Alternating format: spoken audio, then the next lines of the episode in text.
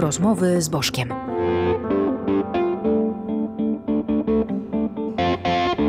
Nazywam się Jacek Bożek. Jestem liderem i założycielem klubu Gaja. Wspólnie z gośćmi staram się zrozumieć zmieniający się świat. Dzisiejszym moim gościem jest profesor Marcin Urbaniak, bioetyk, psycholog zwierząt. Jest także aktywistą licznych organizacji prozwierzęcych i, co dla mnie bardzo istotne, ekologicznych. Marcin pracuje na Uniwersytecie Pedagogicznym w Krakowie i co też będzie ważne w tej rozmowie, jest weganinem. Witam cię serdecznie, Marcinie.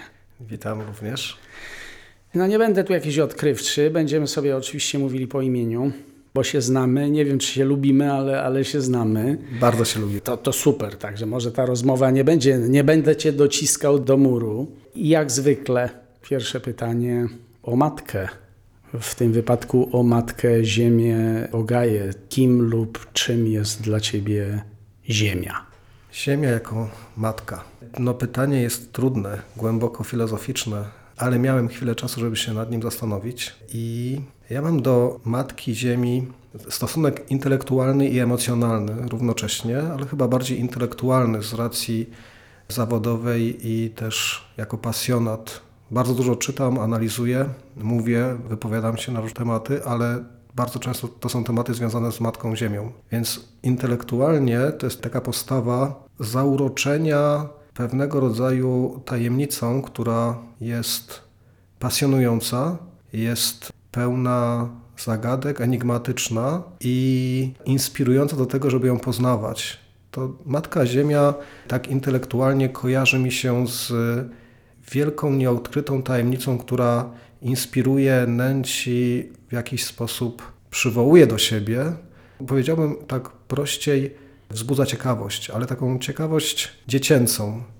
Im więcej się ją poznaje, teoretycznie czy praktycznie, tym więcej tak naprawdę pojawia się chyba pytań i tych zagadek, których chce się poznać jeszcze więcej.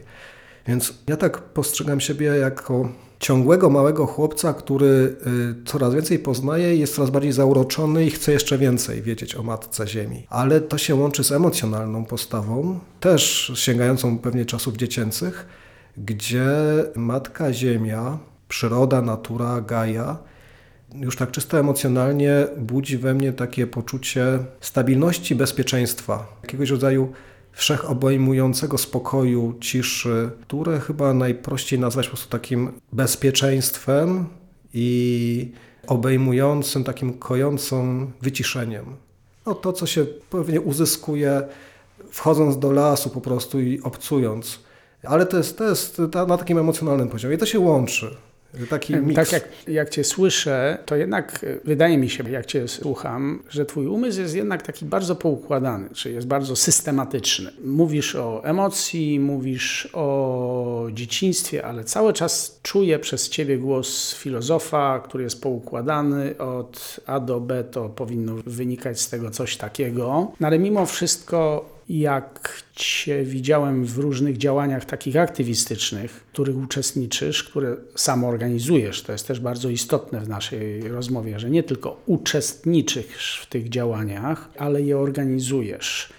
Myśmy się poznali na Twoim uniwersytecie, kiedy przyjechałem na Wasze zaproszenie na spotkanie z młodymi ludźmi. No i wtedy dwie rzeczy mnie uderzyły u Ciebie, jako u człowieka, który zajmuje się no, tak naprawdę nauką i wykładami. To ten Twój boks, czyli praktyka sportu, kontaktowego. Sportu. Kontaktowego. Ja w młodości chodziłem na boks. PS Bielsko to była dobra, dobra firma, ale nie mogłem z różnych powodów dalej kontynuować. Szkoda, żałuję, bo to bardzo niezwykły sport. A drugie, te twoje zwierzęta, które masz w domu, to połączenie tak, tu filozof, etyk, człowiek, który walczy o zwierzęta, a masz co to, co, co, co to za zwierzęta? Do, do boksu może jeszcze wrócimy, ale i dlaczego w ogóle wybrałeś to, ale te zwierzęta. Powiedz, powiedz, co ty to w ogóle w tym domu masz?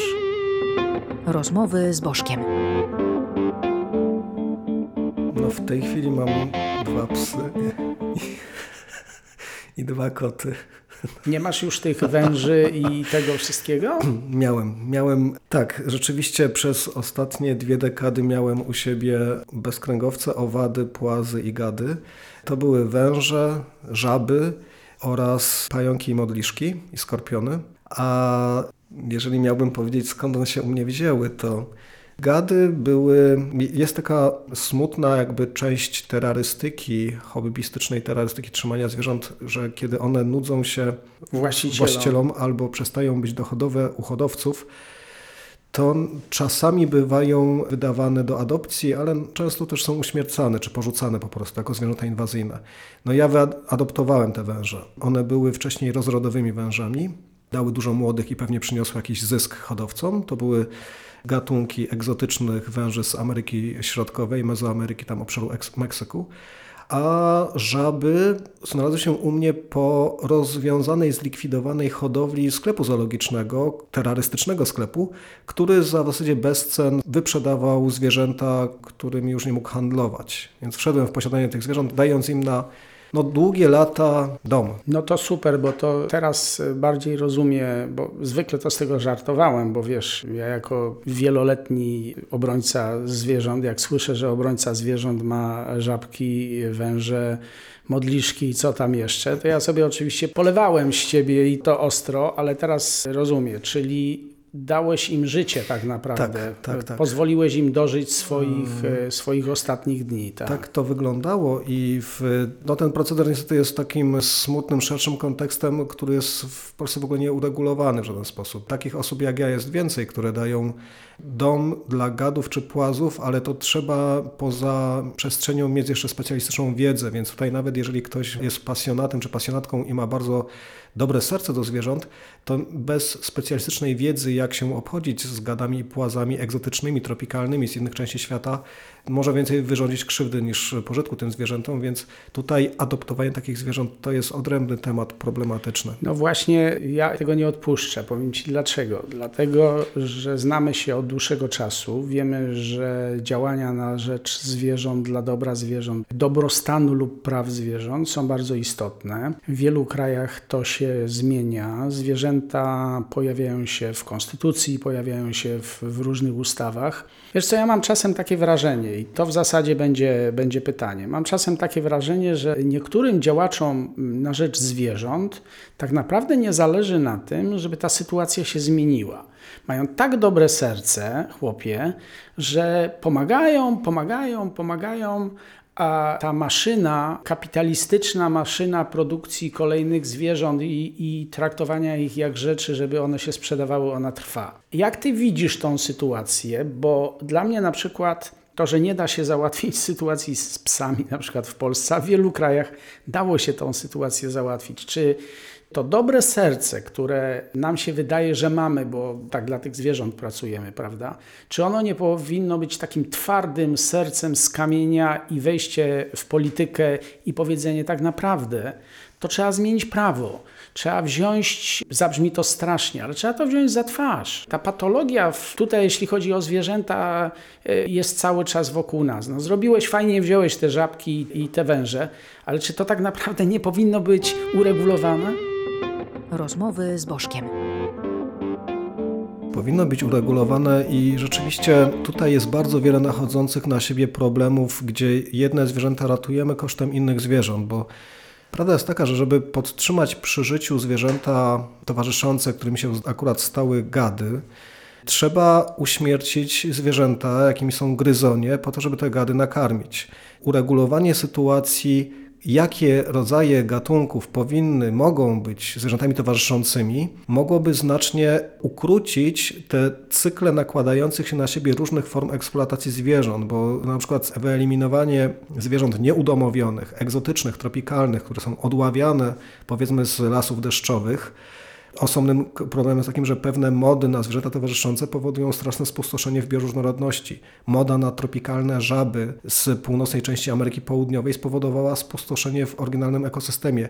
My paradoksalnie w Europie mamy u hodowców w domach więcej tropikalnych żab drzewołazów niż realnie żyjące drzewołazy w Amazonce. To jest straszne, ale ze względu takiego, że państwo je reguluje systemowo, czym my możemy handlować w sklepach zoologicznych i co sobie możemy kupować. Czy przykład Puminubi sprzed półtora roku z wakacji. Więc rzeczywiście systemowe uregulowanie zmniejszyłoby z jednej strony problem zaopiekowania się tymi zwierzętami, dania im prawnej ochrony, a z drugiej strony ukróciłoby trochę takie sentymentalne podejście do zwierząt, że jak coś jest ładne, kolorowe, czy unikalne, to ja sobie to kupię, będę miał, nawet stwarzając dobre warunki temu zwierzęciu, będę sam się w jakiś sposób dowartościował. Ten sentymentalizm wyłania się i w momencie kupowania zwierząt, bo mamy dobre serce i chcemy im dać dom, chociaż niekoniecznie powinny te zwierzęta się znajdować w Polsce, ale sentymentalizm na poziomie aktywistycznym to jest rzeczywiście funkcjonowanie w takich błędnych cyklach, gdzie my dajemy opiekę na przykład kotom wolno żyjącym, niekoniecznie akceptując pomysł prawny, żeby te koty ze środowiska zewnętrznego w jakiś sposób, jak to powiedzieć, łagodnie no nie powiesz tego łagodnie. Eliminować. Tak, nie, będzie to trudno powiedzieć łagodnie, ale zatrzymajmy się trochę właśnie przy tym. Czy to nie jest tak, że ładnie to powiedziałeś, pewien sentymentalizm, ale z drugiej strony, jeśli by nie było tego sentymentalizmu, jeżeli by nie było tego otwartego serca, to nie byłoby też edukacji tak? Bo z jednej strony mamy, my osobiście, bo my często na ten temat rozmawiamy, my osobiście mamy pewien problem z tym, bo, bo ja to robię bardzo długo i trochę na ten temat wiem.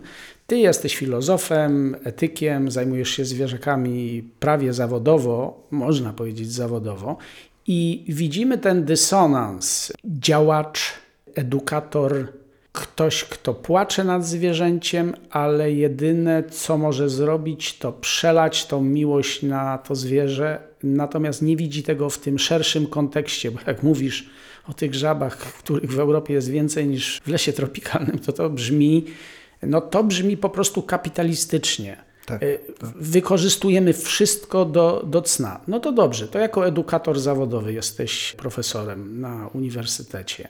I jako aktywista, Jaki pomysł?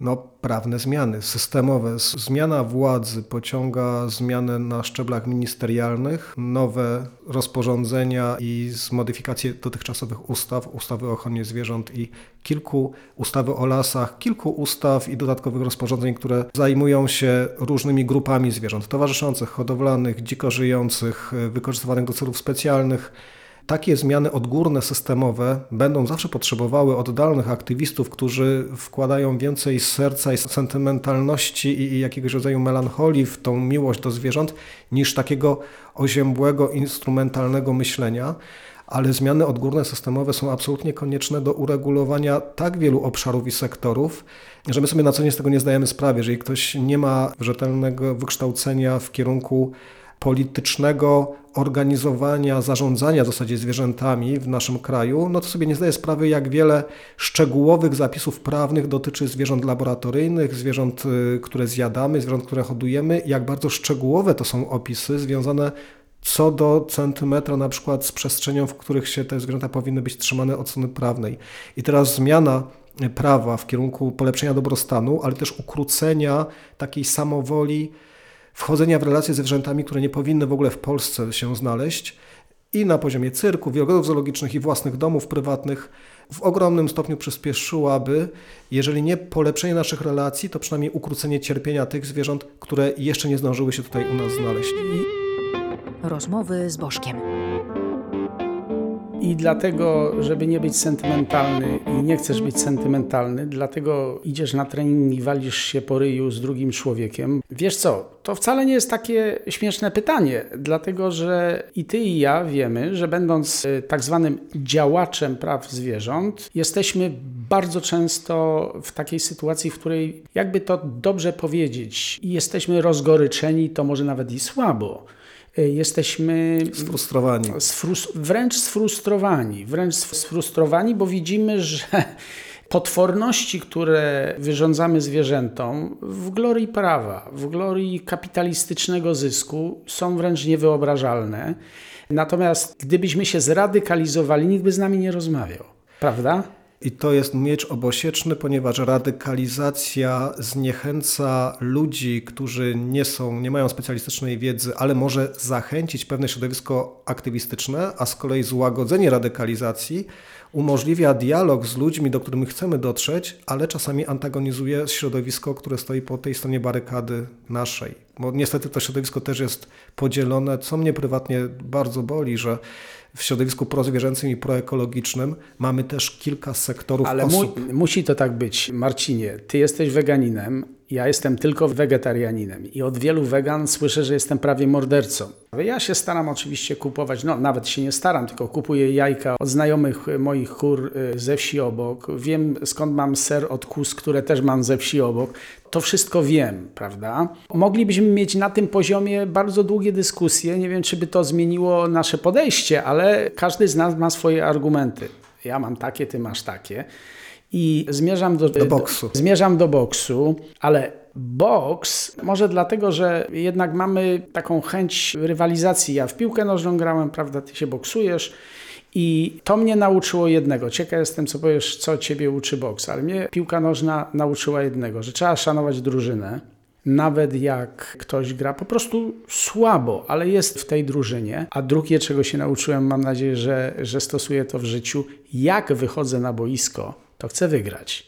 Nie chcę przegrać. Remis jest ok, ale wychodzę na boisko, żeby wygrać. Czyli stosuję wszystkie umiejętności w tej pracy dla zwierząt czy dla ziemi, które dadzą szansę wygrać, czyli dojść do jak największej liczby ludzi i tak dalej. To była dla mnie piłka nożna, prawda? To z niej wziąłem. No ale ty się bijesz po ryju, chłopie. Bije się od 94 roku, to jest 27, Nie bijesz się w piersi, tylko bijesz się po ryju, tak? 28 lat, nie bije się w pierś, bije w twarz, ale i w żebra. Natomiast czego nauczył mnie boks? To jest pytanie, które po raz pierwszy zostało mi kiedykolwiek zadane. Ja się teraz zacząłem o tym zastanawiać i wydaje mi się, że na pewno dwóch rzeczy. Po pierwsze, nigdy nie lekceważyć żadnej osoby, która stoi po drugiej stronie i jest jakiegoś rodzaju oponentem, przeciwnikiem w różnym kontekście. Nie Państwo tego, państwo tego nie widzicie, ale ja wręcz twarz mi się rozświetliła, bo to jest bardzo istotne, bo po drugiej stronie na przykład w tej naszej działalności stoją ludzie Tak. i trzeba to brać pod uwagę, nie? Trzeba brać pod uwagę i trzeba. No i teraz, jak mówiłeś, to się łączy z tym, że jako wegetarianin jesteś atakowany przez wegan. Ja chciałem szybko powiedzieć, że jako weganin też jestem atakowany przez wegan. Za to, że z szacunkiem podchodzę tak dialogicznie do osób, które nie są w ogóle weganami ani wegetarianami i proponuję rozmowy z osobami, które na co dzień zajmują się eksploatacją zwierząt. Za to przez to radykalniejsze skrzydło weganizmu czy aktywizmu no też bywam krytykowany. Ale nauczył mnie boks tego, żeby, żeby szanować, żeby nie lekceważyć i też nie powątpiewać w moc sprawczą osoby, która wygląda bardzo niepozornie. Ta moc sprawcza w boksie się przejawia powiedzmy kondycją fizyczną i, i możliwościami technicznymi, ale w codziennym życiu ta moc sprawcza może mieć zupełnie inny, symboliczny A wymiar. nie opowiadaj, Marcin, trochę inteligencji trzeba mieć w boksie. No już Tak, nie, nie tak, zwalaj wszystko na szybkość i na, na siłę. No. Tak, inteligencji zdecydowanie też. A druga rzecz, którą mnie nauczył boks, to jest to wszystko, co się dzieje poza ringiem, na który wchodzę. W ringu jest tylko samo już ostateczne podsumowanie, ale żeby wejść do ringu, to jest masa wyjątkowo zdyscyplinowanej pracy nad swoim ciałem, swoim umysłem, koncentracją, pracowaniem nad no, kondycją, formą, oddechem, szybkością i ta dyscyplina to jest 99% pracy, budowanie odpowiedniej formy, kondycji, a wejście do ringu na sam koniec, czy to będzie worek, czy żywy przeciwnik, no to już jest takie podsumowanie i ukoronowanie, ale to nie jest najważniejsza. Najważniejsza w boksie wydaje mi się dążenie do tego, żeby wejść do tego ringu i być przygotowanym, że da się radę wytrzymać, że można nawet wygrać i że należy dążyć do wygranej, ale żeby wejść do ringu, to najpierw trzeba się super solidnie przygotować i to jest największa praca. Rozmowy z Bożkiem. Podtytuł moich rozmów, czyli rozmowy z Bożkiem, jest rozmowy o zmieniającym się świecie. I we wszystkich w zasadzie rozmowach gdzieś tam dotykamy albo bardzo dotykamy edukacji. Tak jak powiedziałem na początku, ty jesteś profesjonalistą, ty jesteś wykładowcą, więc nawet nie jesteś edukatorem, bo edukatorem to jesteś klubu Gaja na przykład, prawda? Kiedy się spotykasz jako aktywista z młodymi ludźmi. Natomiast jesteś kładowcą. I większość moich rozmówców, jak mówimy o zmieniającym się świecie i pytam o ten świat, jak by go chcieli widzieć, większość, jak nie wszyscy, mówią, że no, no z tą edukacją to my daleko nie zajedziemy. Jacek Jakubowski wręcz powiedział, to już nawet nie można jej reformować, tylko ją trzeba zaorać, bo nie da się tego zreformować, bo to jest XIX-wieczne i tak dalej, i tak dalej, i tak. tak dalej. I przecież często nawet między sobą rozmawiamy, jak zaprosić młodych ludzi, co im zaproponować, żeby empatia, współczucie, współodczuwanie, głębia życia była dla nich ważna, a nie tylko powierzchnia. No masz kontakt z różnymi ludźmi, bo wiem, że wykładasz i w szkole średniej, i na uczelni. W swojej pracy nauczycielskiej mam kontakt z ludźmi pomiędzy 15 a 65 rokiem życia, cały czas od kilkunastu lat, regularnie, 10 miesięcy w roku. Wczoraj rano miałem z licealistami, wieczorem miałem z zaocznymi studentami już w takim wieku seniorów. Zresztą też mówiliśmy o dobrostanie zwierząt. Jak dotrzeć do młodszych generacji? No to prawda jest taka, że system edukacji mamy XIX-wieczny pruski, który jest najgorszy z możliwych wyobrażonych, ponieważ to jest odtwórcze wyplucie z siebie informacji, które trzeba zarejestrować w pamięci, za, zmagazynować, a potem w odpowiednim momencie na ocenę tylko z siebie wyrzucić. I tyle. I można zapominać. Nie ma aspektu rozumienia, kreatywności.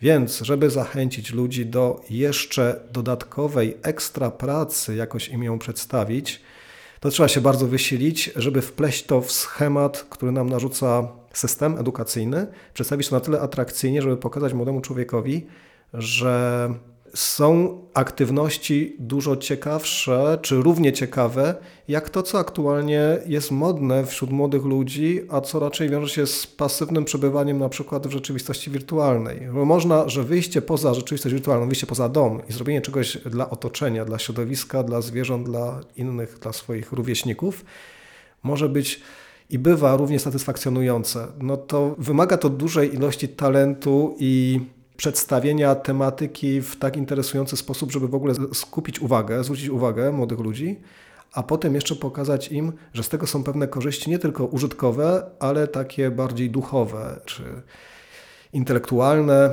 No i w praktyce wygląda to w ten sposób, że tak jak z dorosłymi ludźmi, tak i młodzież, ta 15, 16, 17-latkowie, myślę, że dzielą się dokładnie w ten sam sposób na znakomitą większość, która raczej jest zobojętniała i rozleniwiona z różnych powodów i pewien procent osób mających już predyspozycje, takich jak dodatkowa ciekawość, pasje, talenty, dużo energii, która szuka odpowiedniego ujścia i trzeba ją skanalizować jakoś ciekawie. I do tych przede wszystkim się trafia. No te osoby, jeżeli się przedstawi zagadnienia ekologii, klimatu czy zwierząt w odpowiednio atrakcyjnej formule, nie jako sensacyjną, spektakularną ciekawostkę, tylko jako rzecz, gdzie się jest sprawczym człowiekiem, który ma jakąś kontrolę nad otoczeniem i może coś ciekawego zbudować w swoim życiu też na przyszłość, to powiedzmy te 20-30% słuchaczy będzie zainteresowanych, a potem jeszcze trzeba wyłuskać osoby, które rzeczywiście w praktyce będą miały chęć i ochotę jeszcze coś zrobić, a nie tylko zwrócą swoją uwagę. Natomiast pozostałe 70% to tak jak w opinii publicznej, to są osoby, które słuchają i szybko zapominają. Rozmowy z Bożkiem. Czy aktywizm ci pomaga? Przyjmijmy, że masz ten niewielki procent, który, no tak zawsze było, no też nie narzekajmy, tak? Jest ten procent tych młodych ludzi, którzy widzisz, że świecą im się oczy, że chcą coś zrobić i bardziej trafiasz do nich jako aktywista, pokazując, że można coś zmienić w swoim życiu, w życiu zwierząt, w życiu swojej dzielnicy, prawda, że można wpłynąć na polityków, że to, że to działa, czy bardziej idziesz w takie intelektualne swoje możliwości i pokazujesz, że i książka może pomóc, bo coś daje? Jak ty to robisz? To jest moja strategia prywatna. Łączę obydwie rzeczy w zupełnie nową jakość. Znaczy zaczynam od pokazania z kontekstu historycznego, teoretycznego, naukowego. Zbuduję trochę autorytet, że były ważne postacie, które zajmowały się danym problemem. Kiedy już ta część teoretyczna, taka lekcja wykładowa nabierze rozpędu, to przechodzę do części praktycznej i mówię, wy też w tym możecie uczestniczyć, możecie w tym partycypować, możecie to ciągnąć dalej, kontynuować, być kolejnym pokoleniem, które, to, które da nową jakość i szybko przechodzę do praktycznych zastosowań, pokazując jak różnego rodzaju akcje, inicjatywy, kampanie, działania szeroko pojęte ekologiczne, środowiskowe czy prozwierzęce bazują na teorii, bazują na świetnej wiedzy, wymagają świetnego wykształcenia i od wykształcenia nie da się uciec nie powinno się unikać wiedzy, ale że to wykształcenie, ta wiedza nie jest takim właśnie pruskim XIX-wiecznym wchłanianiem informacji i ich niepotrzebnym magazynowaniem, tylko przekuwaniem w praktykę, która przynosi coś dobrego i dla samego aktywisty czy aktywistki, i dla otoczenia, że wszyscy na tym korzystają. Więc ja to, ja to staram się łączyć. Zależy od tematu, od konkretnego zjawiska czy problemu, który omawiam, ale na ile mogę, zawsze nie chcę wpadać w skrajność, że tylko pokazuję pewne kwestie klimatyczne jako czysto teoretyczną abstrakcję, albo pewne kwestie związane ze zwierzętami jako wyłącznie sfera aktywistycznych protestów i demonstracji. Absolutnie nie. No, trzeba pamiętać, że ja przygotowuję młodzież do matury, a potem studentów do tego, żeby mieli wyższe wykształcenie, więc ten nacisk na edukację jest bardzo silny. Chcę pokazać po prostu praktyczny wymiar wiedzy, ale nie praktyczny tylko w znaczeniu przynoszącym zyski finansowe, tylko praktyczny jako rozwój duchowy. No tak, bo wszystko ze sobą wokół nas jest połączone. Jak mówimy o prawach zwierząt, to możemy tak samo dobrze mówić o zmianach klimatu. Idzie to nawet bardzo w kierunku, nawet w mediach masowych, prawda? Wskazywanie, że, że to, co jesz, nawet ma ogromne znaczenie na zmiany klimatu. To jest dla mnie dosyć istotne, bo mówi nie tylko o CO2, nie tylko, że zawęża, ale tak zupełnie spłaszcza problem zmian klimatu i tego, co robimy z zanikiem bioróżnorodności i w ogóle z, z naszą planetą, z naszym życiem. Także fajnie, że pokazujesz im, że to nie można załamać rąk, czyli nie jest tak, że każdy będzie w tym stresie klimatycznym, czy na, nawet w depresji, mówi się o depresji klimatycznej, tylko że wie, że może coś zrobić. No cóż, no kończymy powoli tę rozmowę. Była dosyć krótka, jak, jak zwykle. Mam nadzieję, że będziemy się jeszcze spotykali i rozmawiali na bardzo konkretne tematy, czyli na przykład jak być aktywistą, jak zostać aktywistą. Zwykle na początku tak z gośćmi rozmawiam, żeby trochę powiedzieć szerzej, a być może później będziemy rozmawiali o bardzo konkretnych sprawach. No, bardzo Ci dziękuję, Marcinie. Dziękuję również bardzo. Moim dzisiejszym gościem był profesor Marcin Urbaniak. Dziękuję za wysłuchanie odcinka. Na następny zapraszam za dwa tygodnie. Podcast powstał dzięki wsparciu z dotacji programu Aktywni Obywatele Fundusz Krajowy finansowanego z funduszy EOG. Jeśli chcesz, ty też możesz wesprzeć rozmowy z Bożkiem dowolną wpłatą na serwisie Patronite. Fragmenty muzyczne Apostoli Zantymos.